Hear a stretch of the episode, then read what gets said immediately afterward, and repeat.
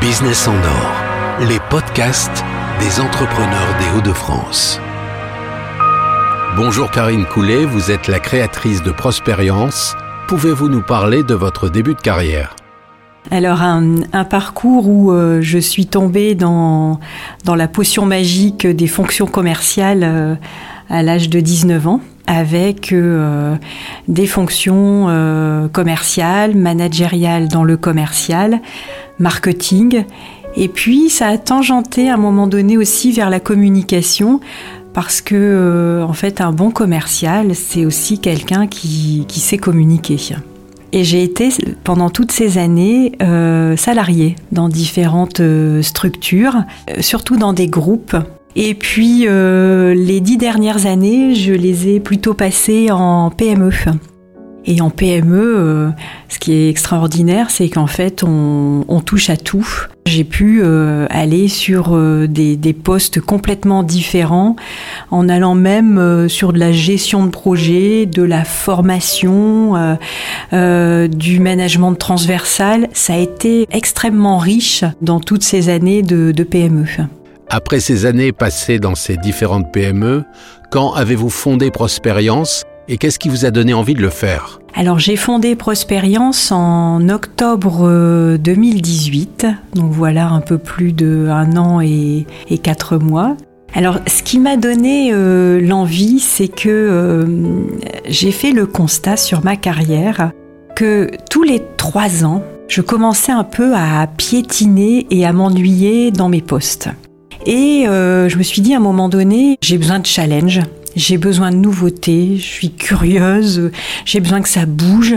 Je m'aperçois que la vie d'un entrepreneur, c'est exactement tout ce quotidien qui le rythme. Et donc, voilà, j'ai sauté le pas et fait en sorte que, aujourd'hui, je puisse réutiliser et capitaliser dans le fond toutes ces années où j'ai vraiment appris beaucoup de choses et puis j'ai exercé. Donc je parle de choses pragmatiques et concrètes et les réutiliser pour les transmettre et puis garder cette curiosité surtout pour être tout le temps dans la mouvance du marché. Alors en quoi consiste exactement votre métier et vos accompagnements ? Alors mon métier va consister à accompagner soit des dirigeants de PME qui sont très éloignés des fonctions commerciales, mais qui s'aperçoivent que dans le fond, s'ils n'exercent pas ces fonctions commerciales, le développement de leur entreprise est assez compromis. Donc là, je suis plutôt sur de l'accompagnement individuel qui consiste en du coaching et en de la formation. Et un deuxième pan de mon activité consiste sur de la formation auprès d'équipes commerciales.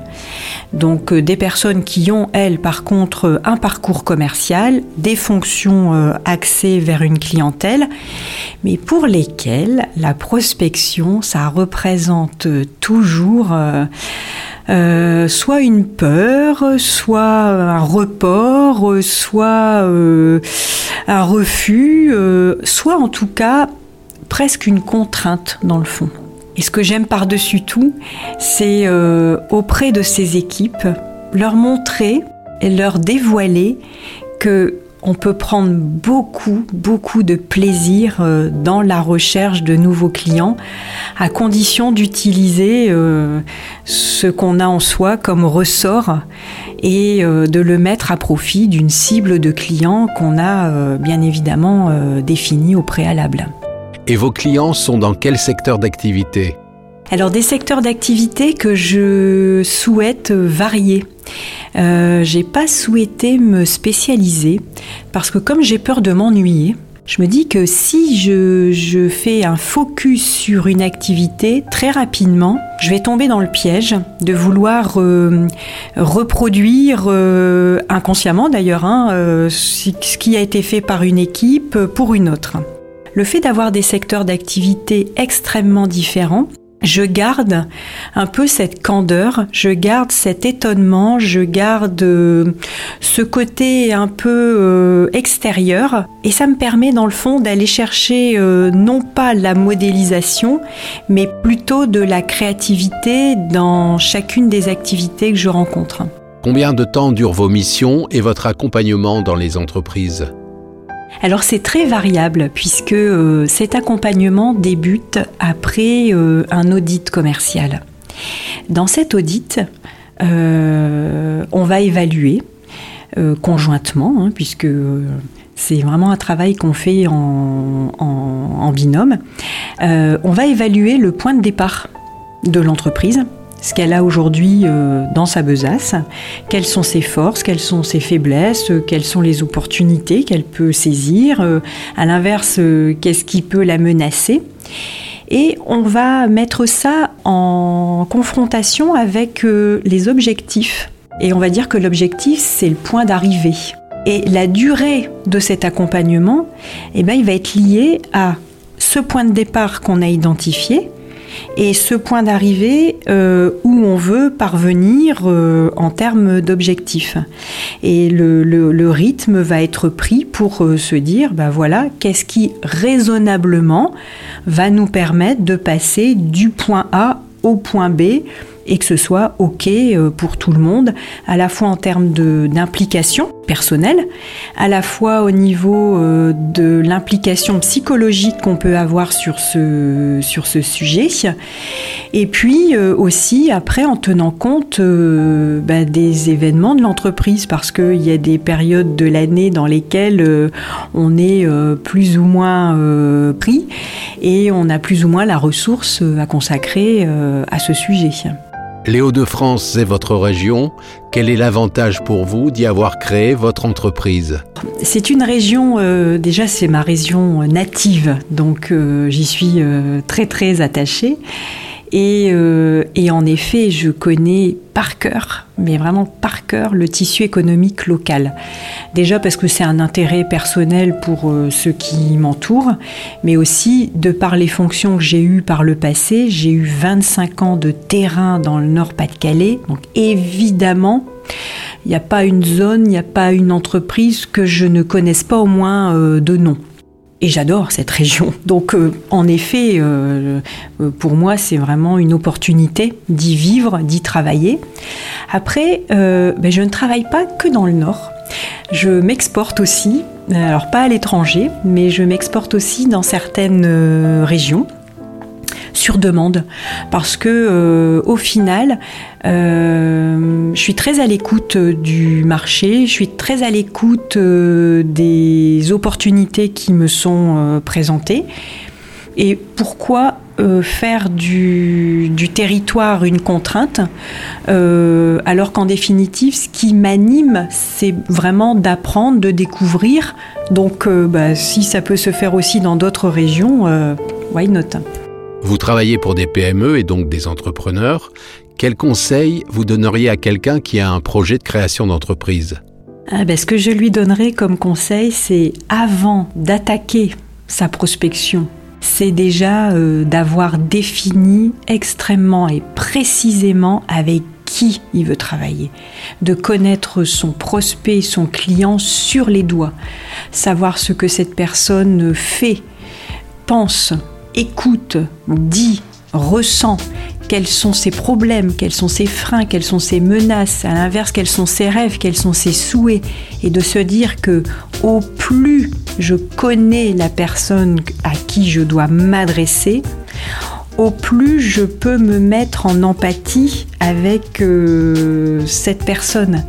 Et dans le fond, on n'est plus en train d'essayer de convaincre quelqu'un qu'on a un produit qui est sympa, on est en train simplement d'aligner une offre que l'on a dans notre cartable avec un besoin de ce que la personne vit au quotidien. La prospection et la vente, elle est vraiment simplifiée à partir du moment où ce qu'on a imaginé pour une personne et ce qu'on veut lui proposer est aligné avec nos valeurs et les siennes. Donc ça, ce serait mon deuxième conseil. Alors, quels sont vos projets de développement pour cette année ?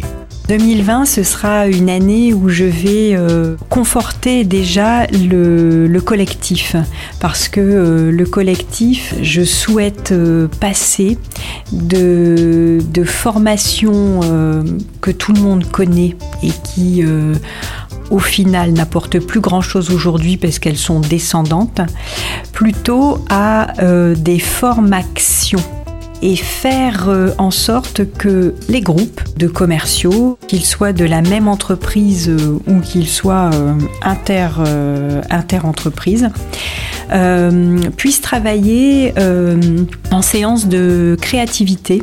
Et sur le recul que j'ai maintenant de cette année 2019, je vais lancer des produits qui vont permettre...